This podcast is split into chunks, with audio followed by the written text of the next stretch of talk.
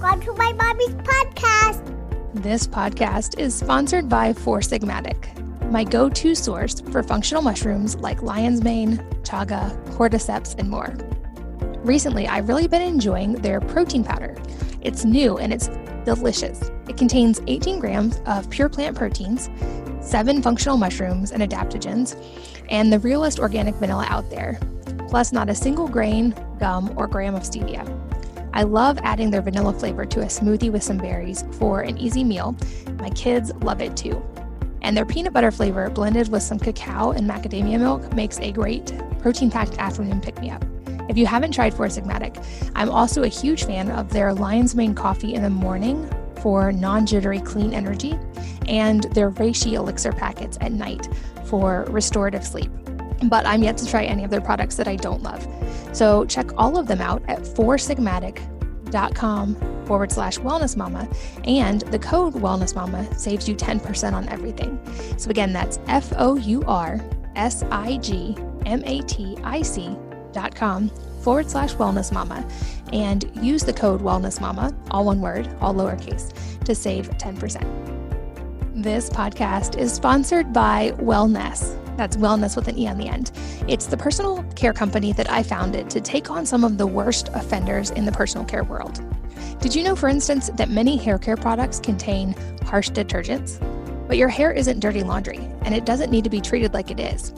Instead, we created a nourishing and natural hair food product that supports hair's natural balance and strength over time to leave it stronger and healthier and still just as shiny and clean as any other shampoo. To help you see and feel the difference, we're hosting a hair detox challenge. Try it for 30 days and show us the difference in your hair.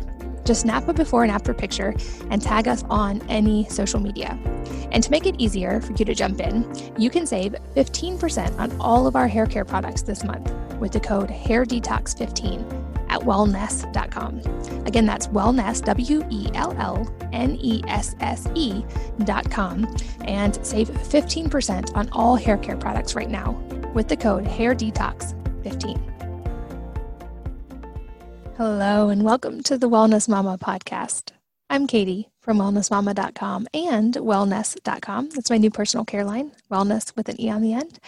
I am here today with the first person who really helped me on my road to recovery from thyroid disease. And I can now say I am in full remission from Hashimoto's. I'm here with Dr. Alan Christianson, who is most recently the author of The Thyroid Reset Diet, which we talk about today. And especially some very specific things that are extremely vital for getting the thyroid to actually heal itself. He makes a very strong case for the fact that thyroid disease often does not have to be lifelong, but that much of the conventional advice that we are given about thyroid disease can actually be counterproductive to long term healing. If you aren't familiar with Dr. Christianson, he is a naturopathic endocrinologist who specializes in thyroid disease, specifically Hashimoto's, hypothyroidism, and Graves' disease. He's also my specialist when it comes to thyroid um, specific problems, although I don't have any current thyroid specific problems. And he was the first one who was able to accurately diagnose Hashimoto's and help me figure out what my path to recovery would look like. I'm always so happy to share him with you guys. And I think a lot of the new information he presents in this episode is really, really helpful for anyone with thyroid struggles. And his new book, The Thyroid Reset Diet, is also very important. So if you have any kind of thyroid related issues, I highly recommend it. Um, the link to it will be in the show notes, along with links to many of the things we talk about in this episode. I think you will learn a lot, and especially, like I said, some very important points that are often presented incorrectly, but even by other thyroid experts. So I, I know that you'll learn a lot, and without further ado, let's jump in. Dr. Christianson, welcome back. Hey, Katie. Happy to be with you here. It is always such a pleasure to talk to you. I have so much personal gratitude for you. You helped me in my own journey with overcoming thyroid disease. Um, you were the first one who really, first of all, recognized it, helped me get a diagnosis, and then start on recovery. So I will be forever, forever grateful to you for that. And I know that you've helped many thousands of people do the same thing. And I'd love to have you back on. A substantial amount of listeners have some form of thyroid disease, uh, Hashimoto's being a very common one. And I know that you are one of the foremost experts in the world on this. And so it's always such a joy to get to share you on this podcast. I know that you have been working on a really comprehensive new book that I think is really, really important for anybody with any kind of thyroid struggles, but especially Hashimoto's.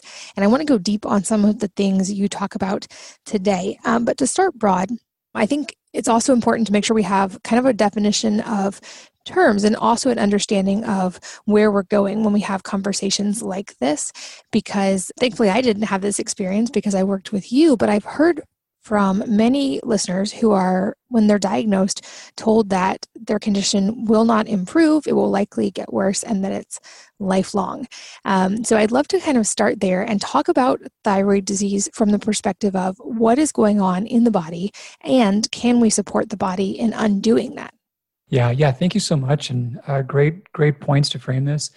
Generally, there's two big things. There's the thyroid's thyroid gland's inability to make enough hormone, and the body not properly responding to that hormone. So those things go together. And up until the recent past, medicine did think that this was progressive, this was persistent, and this was just not reversible. But the new evidence that I'm sharing is that this can get better. Uh, for many people, that means that they will respond differently to thyroid hormones. They can have their symptoms clear up in ways that they had not before. And for some, it will mean that they will no longer need ongoing thyroid treatment. You know, their gland can literally grow back new cells and start to produce hormone more effectively again. So that that's the exciting part. That is really encouraging, especially because, like I said, that's not necessarily presented as common information. Why do you think that isn't really known in the standard of care right now? Are there parts of the approach that we're missing or that just the conventional treatment would maybe miss that makes that not possible? Yeah. So the thing that has come out that's made that perspective apparent is is new information. It's from the last last several years, and there's always just a big lag between data being made and then data being delivered. You know, being used and influencing practice. So this is just the time for that to start coming out. But these are new discoveries that weren't available to any doctors, and even just several years ago. Wow. Okay. So walk us through some of those because I know from working with you that things like thyroid hormone can be helpful and even necessary, especially in the early part of it. Um, but what does that kind of arc of recovery look like, and how would someone know, for instance, if if that was going to be possible for them? Well, that's a good question, and it's not always clear in terms of whether someone will grow back their own cells, but anyone can predict that they can do better in terms of responding to the hormone. So, arc of recovery being that people, people typically can have diagnosis at the early years, or some it can be delayed, some it can be a decade or more out.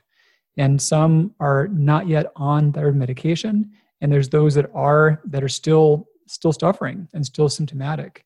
And so with this new approach, they can have their system take up the hormones better when you when you take a hormone, it still has to be metabolized and absorbed by the cells and responded to properly by the mitochondria. And those are all parts that can be weak links in the chain and reasons why those who are on treatment don't feel like they are. They're they're still having the same symptoms they had going into it. But those those things can change and they can change in an order of between one one to three months.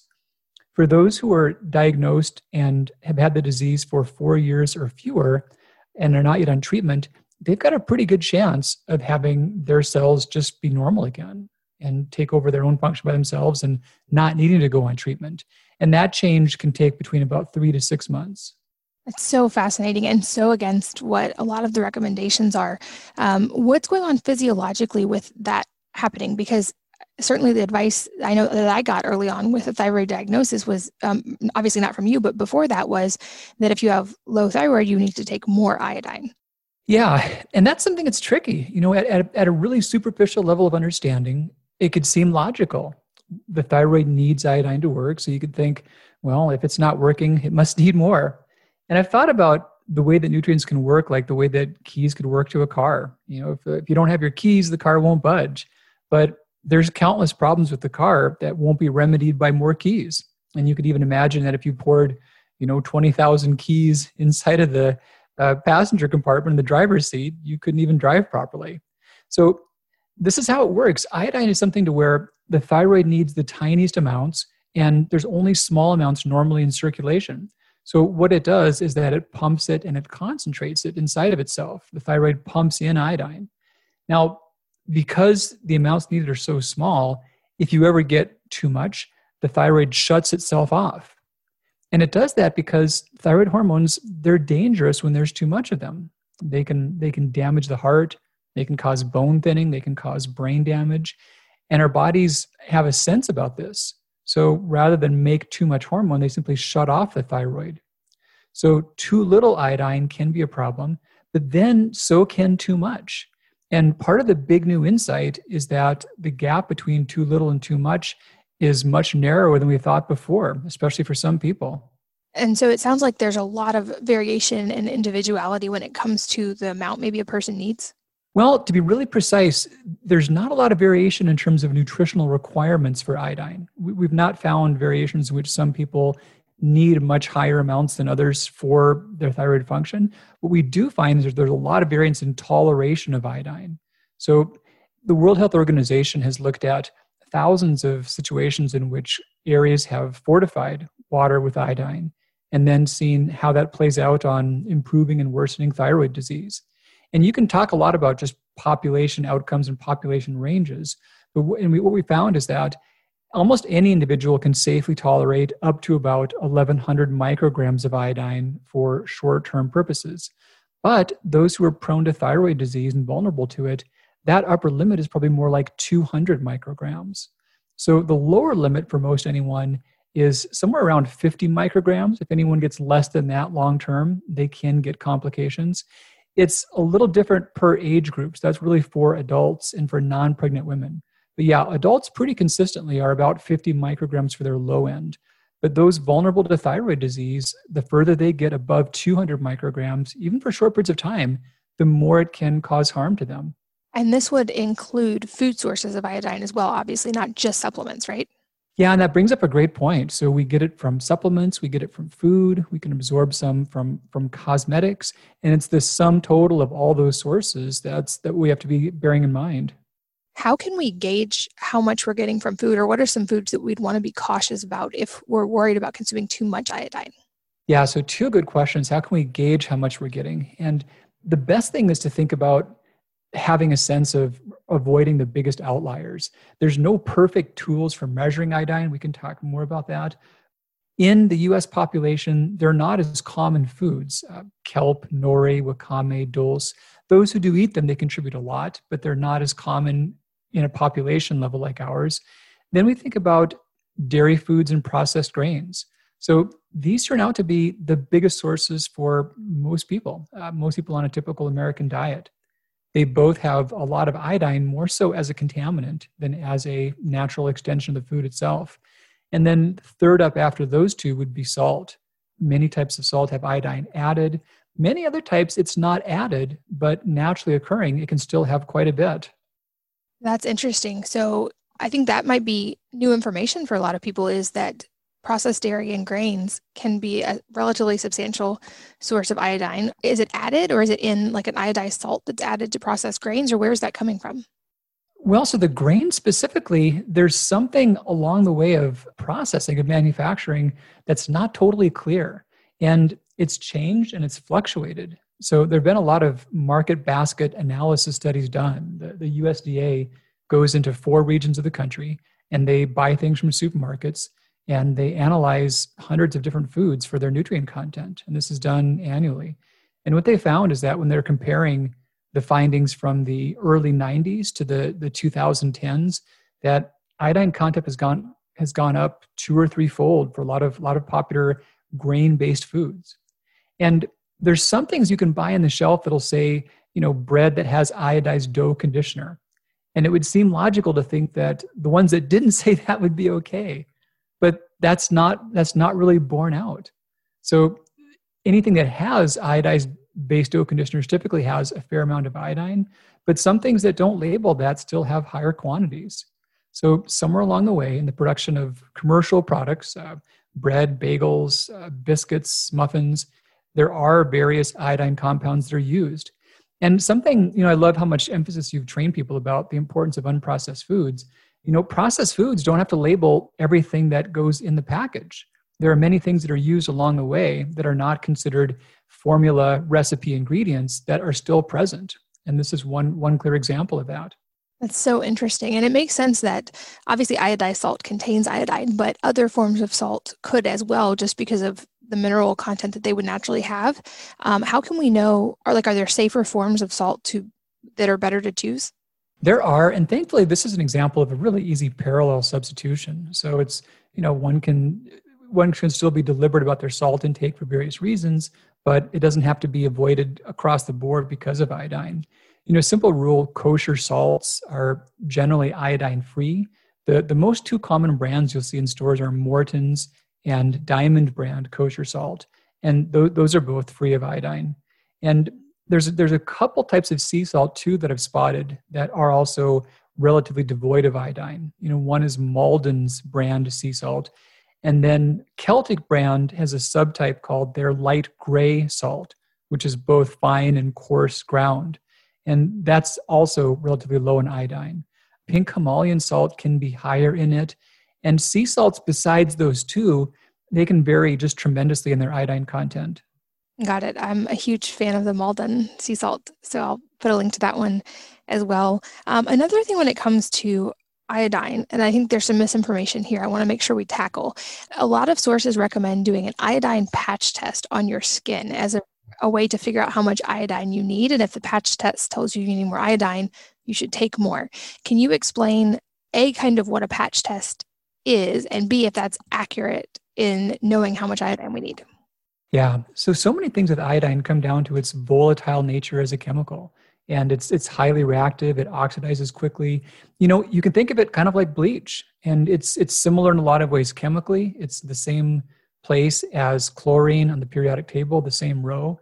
And so because of that, it's it's random and it's hard to p- to pin it down, so to speak. So the logic behind the patch test, the logic makes sense. The logic is that you know your body can absorb some things preferentially based upon your requirements.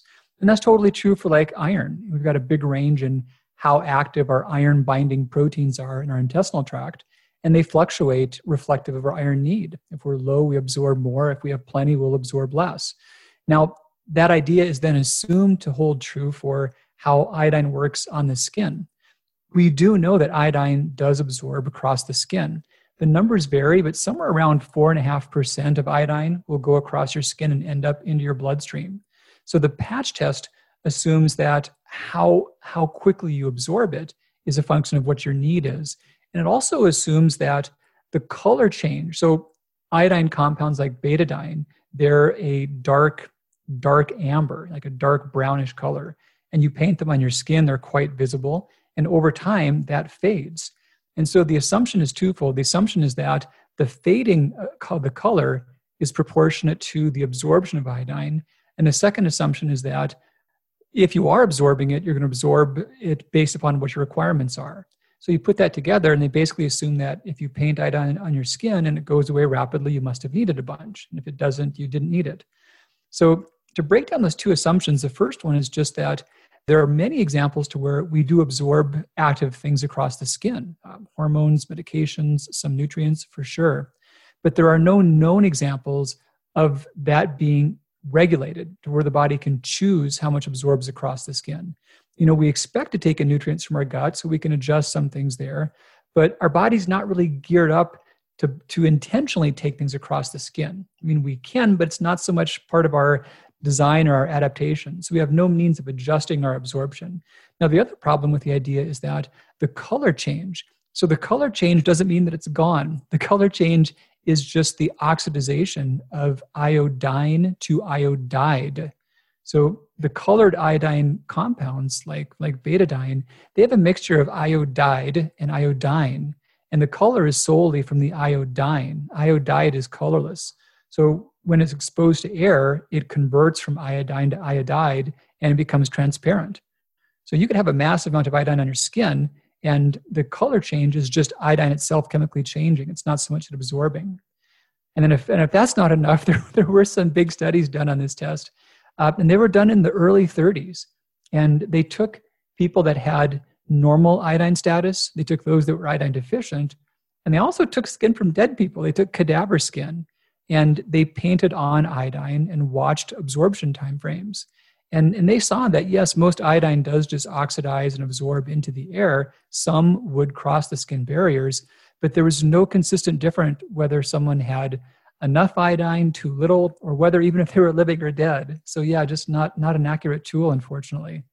That's really, really good to know because that I feel like that information is so commonly used. I come across that in a lot of thyroid forums and just thyroid advice online. And it makes sense that there's so much variation between individuals and that skin would respond differently than something taken internally. But especially with the information you present in this book about how careful we need to be with that iodine level, it seems like it certainly wouldn't be an accurate enough measure to, to be able to use that as a gauge. I'd also love to go deeper on some of this, the other tenets you go into in the book about. Um, obviously, iodine is a huge key here, but there's a lot of other factors that go into recovery from thyroid disease as well. And I know for me, it required a, a lot, of, a long time of personal experimentation and trying things and getting a whole lot of stuff dialed in, from gut health to diet to light and a, and a bunch of other factors in between. So, walk us through some of those pillars of where someone would need to start. Obviously, iodine being a big key, but other places we need to look if someone has thyroid disease, especially Hashimoto's, and wants to start moving toward recovery.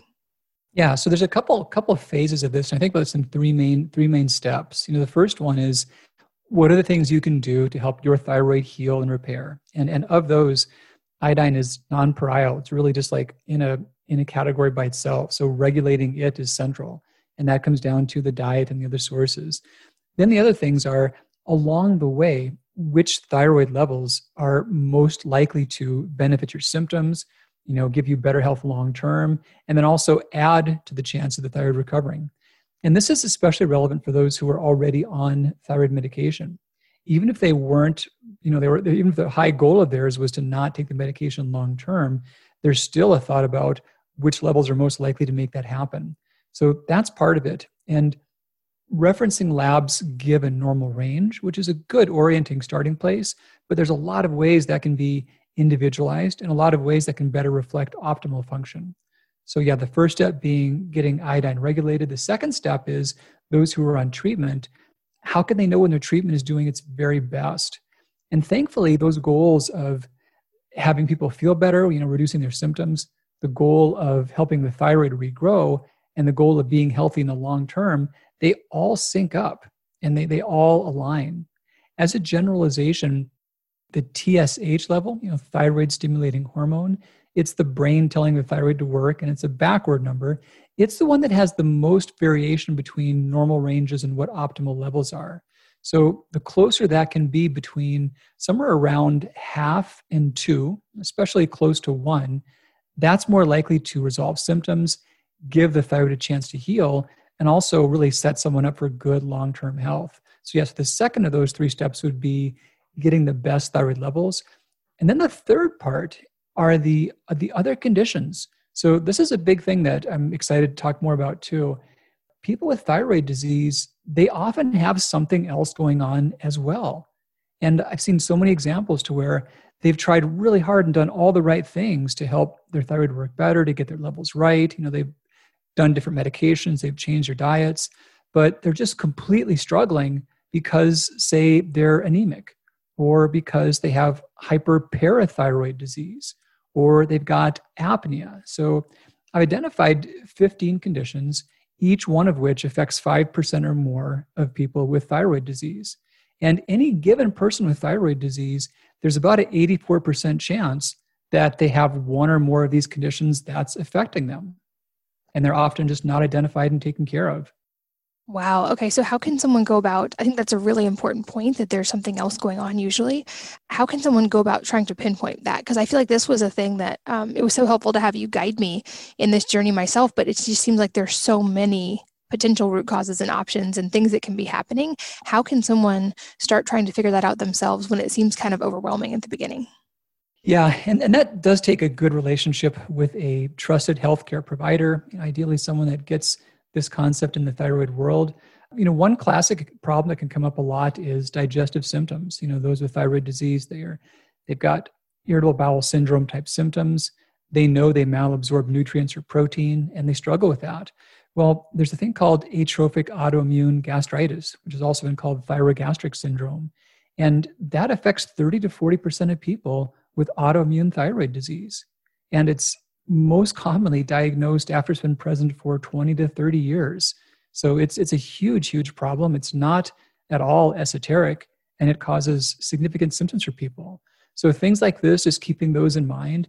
And I guess just having a mindset too of knowing that the, the pitfall can be that people and also the practitioner can often get focused on just the thyroid. And it's important, it's got to be taken care of, it's got to be dialed in.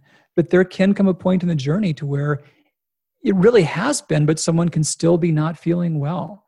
And all too often, people think, well, maybe I, even though the levels are okay, maybe I need to take more thyroid, or maybe I've got to change the medication, maybe I've got to cut out more foods, become more restrictive. And, you know, sometimes those things may seem to be helpful at first, or maybe they're not at all, but it's, it can be dangerous and then just losing away from the capacity to heal to spend too much time in the wrong directions. So, yeah, it's understanding when that part is done what it can do and what could be the other real causes behind the symptoms. That makes sense. And with that very specific gut condition, I know in general, it seems like there's a very high incidence of something going on in the gut that's not helpful when someone has thyroid condition. Um, I know that was the case for me, and I had to do a lot to address gut health. Is that a pretty much like universal good thing to start with too? If people have thyroid disease, is to look at the gut and um, make changes that are, are supportive of the gut. And if so, what would some of those changes be that would be beneficial to the gut? Yeah, for sure. It can be very important for some people. And it's especially relevant for those that know they have gastrointestinal symptoms, the, the gas, the bloating, the irregularity, uh, and then also quite relevant for those that have recurrent malabsorption of nutrients. They, they keep turning up anemic. They have a hard time processing certain foods. They get very, very narrow range of foods they can do well without getting symptoms. Those are all big signs that something is off there. And things to do about that in terms of just general self care a simple step that's hugely powerful is meal timing. So, being rather consistent and regular about meal times. There's this real complex interaction between the nervous system of the brain and that of the gut. And we call this the enteric nervous system in the intestinal tract. And if we look way back on human development over the arc of history, the organisms that preceded us were basically just a gut. Like the earliest versions of complex life past individual cells the first structural form was basically a tube. And if we move forward throughout adaptations and changes, everything was just stacked around or on top of the tube to help it move around and find food and get food and you know not become food. So that's our real core part of our identity. And we think so much about the ways that it affects symptoms and also we talk about our emotions about the things we feel in our guts. So generalized action steps as much food variety as possible is, is useful and variety within categories like many types of vegetables but also variety of categories the pitfall is that if the diets get too restrictive we lose on types of fibers and what we're seeing as a general trend is that of course the flora is important but the answer to a good flora is not just higher numbers of organisms in a probiotic supplement but really more diversity and a healthy strain of many kinds of flora that are well adapted and, and well in balance. And to do that, we've identified 16 different categories of fibers in the diet. And the more categories of food someone cuts out, the more difficulties they have covering the bases on those categories of fibers. So, yeah, as much as one can eat broadly more food categories, the better their flora will be. But if they are having symptoms uh, of poor digestion, if they do malabsorb nutrients, then it does take really troubleshooting to see if someone has atrophic gastritis, if they have some neurologic peristaltic abnormalities, they're carrying chronic infections, but yeah, really troubleshooting the intestinal tract.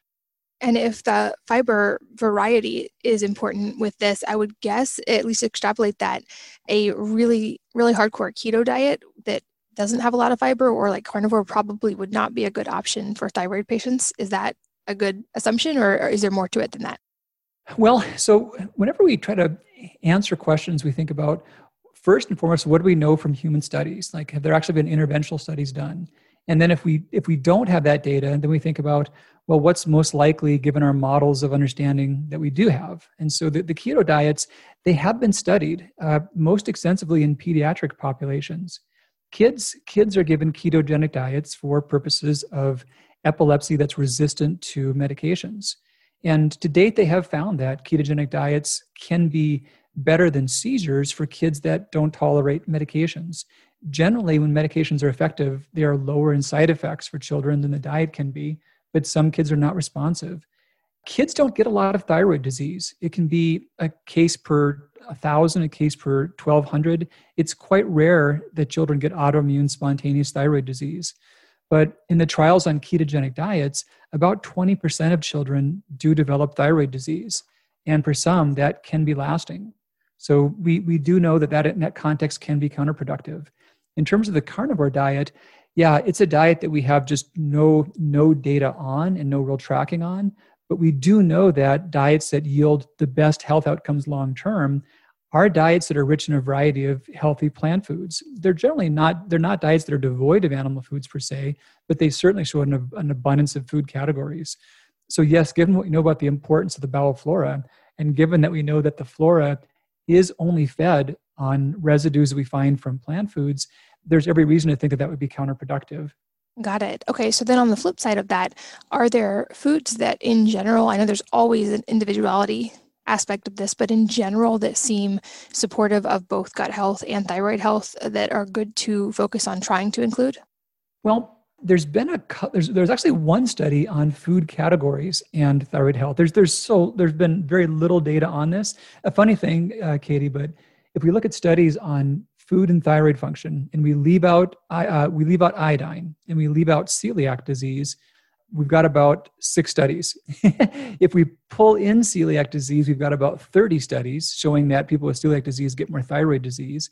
And if we pull in iodine, we've got about 40,000 studies. So that's kind of like the magnitude of our data. But leaving, leaving it aside, there was a fascinating study done called the 1001 Dalmatian study.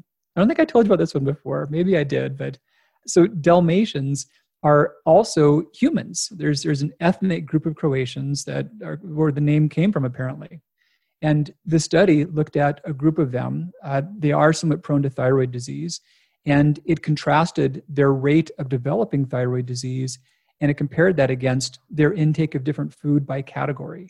And what they saw is that the food categories most preventative for thyroid disease were uh, omega-3 rich foods you know some some types of, of seafood especially lower iodine seafood and then also uh, vegetables in general fruits in general and legumes came up as well. So those are the biggest categories that had a negative correlation with thyroid disease. The more they included those foods the less they developed thyroid disease. And the food categories that were most related to thyroid disease the singular one was foods that were dense sources of saturated fat so, so butter did come up in that category, as did animal fats in general. Those that was the main thing that was known to elevate it. But the risk was most decreased by really just plant foods and then omega three fat foods. Any tips on sourcing omega 3s? Because I know this has been an area of somewhat controversy in the health world the last few years and about the, the potential of those uh, fats going rancid very easily. Do you, like, what do you personally do on this and any tips for sourcing either from food or from supplements? Yeah, great question. Supplements, I do also think about iodine content. Um, we we assay our stuff that way, and and that that's the pitfall about animal omega threes is that many of them are dense in iodine. So then we think also about plant omega threes, and I put a lot of thought into this. So there's there's there's only two essential fatty acids. Those are fats that we cannot manufacture internally, and that's alpha linoleic acid and linolenic acid. So these are two that we depend upon. And we make alpha linoleic acid into EPA and DHA. Those are then secondary metabolized fats. So we can make those given the right circumstances. And what are those right circumstances? Well, there's an enzyme called delta 5 desaturase that's involved in making this, this vegetable omega fat into the active EPA and DHA. Kind of a funny paradox is that the, the on, on very high fat diets like ketogenic diets, that delta 5 desaturase is overloaded because it's got to desaturate every single fat that's consumed. So, on the extremes of high fat diets, paradoxically, there's the greatest risk of being low in those essential fats, or uh, those essential fat metabolites, EPA and DHA. But when total fat intake is more reasonable, people can consume vegetable omega 3 fats and be more likely to get what they need from those. So we see those from things like flax most abundantly, uh, walnut, uh, hemp seeds, chia seeds. And, and yeah, without there being super high amounts of dietary fat, people can readily convert those into EPA and DHA. And there are there are pathways that do that. They are they are not perfect. They are they don't convert all of it. But when you run the numbers, it's actually not too tough to get enough to get through and, and make good quantities. That's fascinating and good to know. Yeah, I feel like this is an area that's been argued about quite a bit recently, and especially with the idea of um, like fermented fish oils and if those are beneficial or not. So much to consider on that. This podcast is sponsored by Four Sigmatic my go to source for functional mushrooms like lion's mane, chaga, cordyceps, and more. Recently, I've really been enjoying their protein powder. It's new and it's delicious. It contains 18 grams of pure plant proteins, seven functional mushrooms and adaptogens, and the realest organic vanilla out there, plus not a single grain, gum, or gram of stevia. I love adding their vanilla flavor to a smoothie with some berries for an easy meal. My kids love it too. And their peanut butter flavor, blended with some cacao and macadamia milk, makes a great protein packed afternoon pick me up.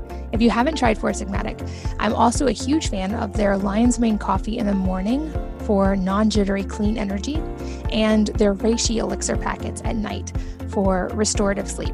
But I'm yet to try any of their products that I don't love. So check all of them out at foursigmatic.com forward slash wellness mama. And the code wellness mama saves you 10% on everything.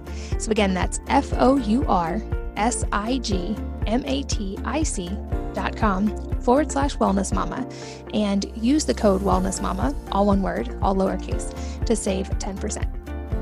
This podcast is sponsored by Wellnesse. That's wellness with an E on the end. It's the personal care company that I founded to take on some of the worst offenders in the personal care world. Did you know, for instance, that many hair care products contain harsh detergents? But your hair isn't dirty laundry, and it doesn't need to be treated like it is.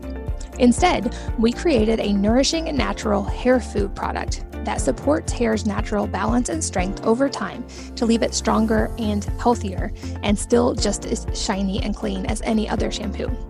To help you see and feel the difference, we're hosting a hair detox challenge. Try it for 30 days and show us the difference in your hair. Just snap a before and after picture and tag us on any social media. And to make it easier for you to jump in, you can save 15% on all of our hair care products this month with the code HairDetox15 at wellnesse.com. Again, that's wellness, W E L L N E S S E dot com, and save 15% on all hair care products right now with the code HairDetox15. What about are there other foods that are kind of almost universally good to avoid? You, you touched on a few and also like processed dairy and processed grains. Are there any others that would be problematic just from a thyroid specific perspective? Well, one, thing that's been talked about quite a bit is gluten. And in almost all cases, when someone avoids gluten, they're avoiding a whole pile of processed foods. And that's probably useful. We do know that uh, many people have celiac disease. We know that there's overlap between thyroid disease and celiac. In the general population, about 1% of people have an autoimmune reaction against a protein that's found in wheat. And the funny thing is, if you think this through, why would we call that autoimmune if it's something that's only from the diet? You know, we don't call peanut allergies autoimmune allergies, but celiac is. And that's because we're, we're really attacking an enzyme, and that's anti glutaminase. And that enzyme itself is a normal part of our bodies. And it's what we use to form a lot of connective tissues. So, celiac disease, it's categorized as autoimmune because we're attacking a normal part of humans. It happens by just overlap of biochemi- biochemistry that gluten itself is related to anti glutaminase. So, whether we consume gluten or not, we still have anti glutaminase. And those with celiac who are gluten free have are much better off and they need to do that. But there still are health challenges because glutaminase is part of the humans. So we see that general populations have this at about 1%, and those with thyroid disease have this at about 2.8%. So for many, that can be more common. And then we have those with wheat allergy. There's been a question about whether those that don't have celiac disease, whether it's important for them but have thyroid disease, whether it's important for them to avoid gluten. And if someone by avoiding gluten is just cutting out processed foods, they're probably healthier for that. But there was one big study done in which they took people with celiac disease. And first, what they did, they, they were newly diagnosed. And first, they identified those that were known to have thyroid disease and they pulled them aside. And of the remaining group, they watched to see over the course of the coming year who developed thyroid disease. And they could also watch to see who was compliant with their new recommendations to go gluten free and who was not. There's actually blood markers that can show that. And so the expectation was that if gluten were causative for those with celiac disease, if it caused thyroid disease, that those who avoided gluten, fewer of them should develop thyroid disease than those who did not. It was actually the opposite, not by a big degree, but there was actually a few more people that got thyroid disease that went gluten free than those that did not, which was surprising for many. So yeah, there's there's certainly no harm in cutting out a lot of processed foods, but it doesn't seem that gluten causes thyroid disease for those with or without celiac disease. It turns out that there's some propensity towards autoimmunity that if you get one, you're more apt to get the other, but one doesn't so much cause the other. Okay, that's a really important distinction, I feel like. Another thing I want to touch on, I feel like is very related to thyroid disease and another area that you know a lot about, um, although it's a little bit less of a direct connection, but is the idea of the factors like light and sleep and stress and how those relate to recovery from, I think, really anything, but especially from a, a thyroid perspective. And I know you've written about how we can use light to our advantage for a lot of these health problems. And even we've talked about that before on this podcast. Um, I don't have time to go all the way into that today, but can you give us a high level from a thyroid perspective of how we can use those factors to our advantage? You know, kind of like I was saying about food, being regular in our rhythms is important you know this as well as anyone that how critical it is to have the right schedule for babies to to behave and you know and, and and to function well and to feel good. And we don't lose that need as adults. We still have a need to be on regular rhythms. And yeah light exposure sets those rhythms in big ways. Since we would have spoken in the past about that katie there have been a few updates. So nothing has really changed with the importance about bright light in the morning. You know one of the biggest things you can do is when you wake up in your first hour of being awake spend some time outside. The the light intensity and the light properties outdoors, even on the cloudiest days, are completely different than than anything found indoors, even in like really brightly lit rooms. So yeah, get outside in the morning. It can be that simple. But yeah, your first hour of being awake, about a half an hour of daylight type light is magical. The one update is that we, we've wondered if blue light was harmful at night because it's blue light, or was it the context of blue light, meaning that your brain was stimulated by looking at a computer or looking at a television? Was it the stimulation or was it the blue light part? And the emerging data is that if you could if you could be reading a book with some blue light or looking at a computer without the blue light, you're probably better off reading the book with blue light. So that we we think now it's more about just the mental stimulation than just about the nature of light by itself. So yeah, end of the day, the total quantity of light matters, you know, just more dim environments but also avoiding things that are highly mentally stimulating. That's fascinating. And I did not know about that. That's new information on the blue light and a good reason to, I guess, reevaluate because I think a lot of people are using things like Flux or using apps on their phone or blue blockers, but still watching like adventure movies at night. right. And it, it may not be as helpful. You're probably better off, you know, dimming the lights. The glasses are certainly harmless and they may be of some benefit, but probably the big thing is just not doing things that are revving up your brain right before you go to bed. yeah. And as from a parent's perspective, probably also really good advice with kids is to keep them away from stimulating uh, inputs at, at night as well. Another thing I think about pretty often since having been through Hashimoto's myself and now being in remission is how can I hopefully keep my kids from ever having to go through this? And I think any parent who's been through a health problem thinks about that from the perspective of how can I help my kids not have to go through the same thing that I did. And certainly, I think we can pull a lot from the things we've already talked about of things to avoid that can help really improve their chances by improving their gut health, um, making sure that they are getting nutrient dense foods, and some of those things specifically we talked about making sure we're not giving them too much iodine. But are there any other things we can do um, from a parent perspective when we're talking about our children or spouses maybe who don't have thyroid problems to help uh, hopefully reduce their chances of ever encountering that? For sure. The, the simplest thing you can do is maintain good selenium status.